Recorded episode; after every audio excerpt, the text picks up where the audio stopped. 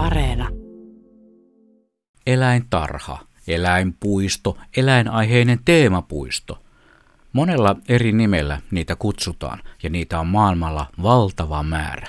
Ja ne herättävät usein tunteita, monenlaisia, ne eläintarhat. Olen elämäni aikana vierailut muutamissakin eläintarhoissa ja sellaiseksi tavallaan miellettävissä paikoissa useammassakin maassa, aina vähän ristiriitaisin tuntein. Tämänvuotisen kesäloman jälkeen oli hyvä aika käydä pitkästä aikaa Korkeasaaressa päivittämässä tunnelmat kotimaisessa kohteessa, kun ei muka lomalla ehtinyt. On pakko heti kättelyssä kertoa Itämeren helmen oman eläintarhasaaren kärsivän jonkin verran pääkaupunkimme päivityksestä. Puhun siis rakenteilla olevasta siltaprojektista Hakaniemestä Laajasaloon saakka. Saaren rakennustyömaan puoleiselta rannalta on jouduttu siirtämään eläimiä toisaalle ja ainakin villisika on poistunut kokonaan eläimistöstä.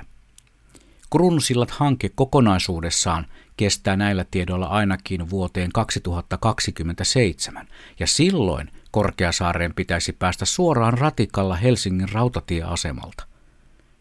Toivottavasti jatkossakin pääsee myös lautalla, sillä se on ainakin lapsille osa suurta seikkailua eläinten ihmeelliseen maailmaan. Eläintarhoilla lienee monenlaisia tarkoitusperiä. Osan pääasiallinen funktio lienee ihan puhtaasti liiketaloudellinen, ja se saattaa näkyä toiminnassa toisinaan aika ikävin seurauksin, mutta ei välttämättä. Sillä kun eläinpuistoa jatkoissa käytän vain termiä eläintarha hoidetaan hyvin – ja sen asukkaista pidetään hyvää huolta ja myös asiakkaat kokevat saavansa miellyttäviä elämyksiä eikä eläinten olosuhteissa ole ainakaan ihmisen näkökulmasta katsottuna valittamista. Kyseessä saattaa olla niin sanottu win-win tilanne, kaikki voittaa. Valitettavasti näin ei aina ole. Erässä kohteessa, ei Suomessa se erikseen mainittakoon, katselin poikani kanssa aavistuksen hämmentyneenä varsin pientä hylkeiden allasta, jonka pohjalla lötkötteli puolenkymmentä hyljettä, eikä altaassa ollut lainkaan vettä. Pieni vesinoro valui altaan seinämän suuttimesta, varmaan hylkeiden elossa pysymisen varmistamiseksi. Samaisen eläintarhan leijona-aitaus oli niin pieni, ettei tuo savannien kuningas pystynyt käytännössä muuta kuin makaamaan apaattisena paikallaan. Ja kun ihminen on nähnyt vapaana elävän leijonan vilvoittelemassa varjossa Tansanian pahtavan auringon alla, ja sitten kun näkee pieneen häkkiin sulotun jalopeuran, tulee Inehmolle väistämättä tunne, ettei tässä ole kaikki ihan kohdallaan. Valitettavasti. Sitten taas eräässä keskiamerikkalaisessa maassa vietin aikanaan muutamia öitä sademetsän reunassa olevassa majoituspaikassa – Tämän paikan omistaja oli rakentanut alueelle pienen eläintarhan, jossa oli muun muassa jaguaari eräässä häkissä.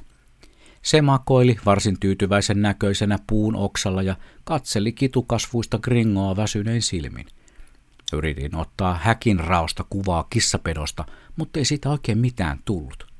No, omistaja kehoitti minua menemään häkkiin ja ottamaan kuvan sieltä ilman häiritsevää välissä olevaa verkkoaitaa.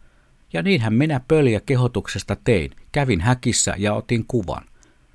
Palattuani häkin turvallisemmalle puolelle, siis meidän ihmisten näkökulmasta, kysyin omistajalta, että oliko tuossa äskeisessä tilanteessa mitään vaaraa. Siis kysyin asiaa jälkikäteen.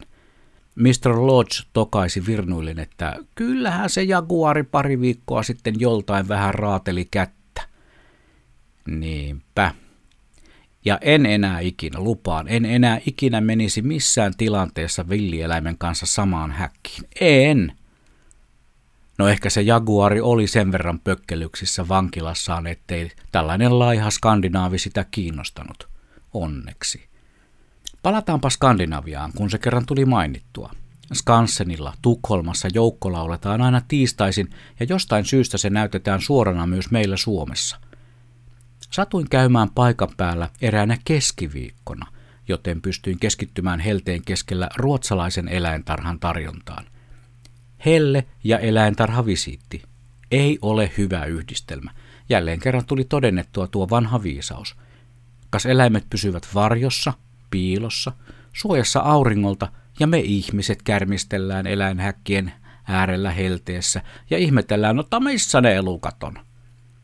Skansen tarjosi kuitenkin hienon ahmanäytöksen, ei mitenkään järjestettynä, vaan muutama ahma siinä keikkui satunnaisesti tarkkailupisteen ympärillä ja ihmetyksen huokailua kuului joka puolelta. Jos kohta Skansenillakin suurimmat ihmiskeskittymät löytyivät ravitsemusliikkeiden välittömästä läheisyydestä. Turistimatkoilla, vaikkapa Kanarian saarilla, voi eläimistä kiinnostunut inehmo visiterta erilaisissa eläintarhoissa. Teneriffan papukajapuistona tunnettu mesta on ohjelmallisesti varsin monipuolinen.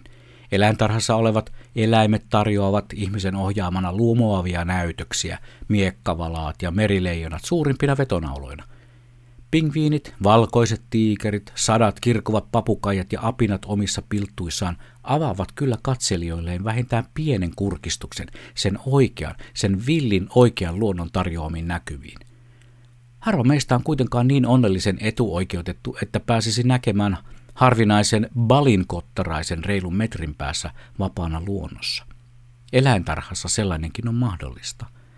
Eläintarhat luonnollisesti tarjoavat myös mahdollisuuden monien uhanalaisiksi joutuneiden lajien säilymiseen ja mahdollisesti myös luontoon palauttamiseen. Ja se on ainakin omasta mielestäni eläintarhojen tärkein tehtävä. Toivottavasti ihmiskunta tulee jotenkin järkinsä, mitä tulee luonnon monimuotoisuuden säilyttämiseen, ja ne tulevat sukupolvet pystyvät niin halutessaan bongaamaan ihan sieltä oikeasta luonnosta villinä ja vapaana kulkevia eläinlajeja. Palataan vielä lopuksi Korkeasaareen. Olisin niin kovasti halunnut nähdä siellä villisian, lajin, jota yritin ainakin pienellä tarmolla nähdä tuossa parin kilometrin päässä kotoani talvella. No villisika jäi silloin näkemättä, ja näkemättä se jäi myös eläintarhassa.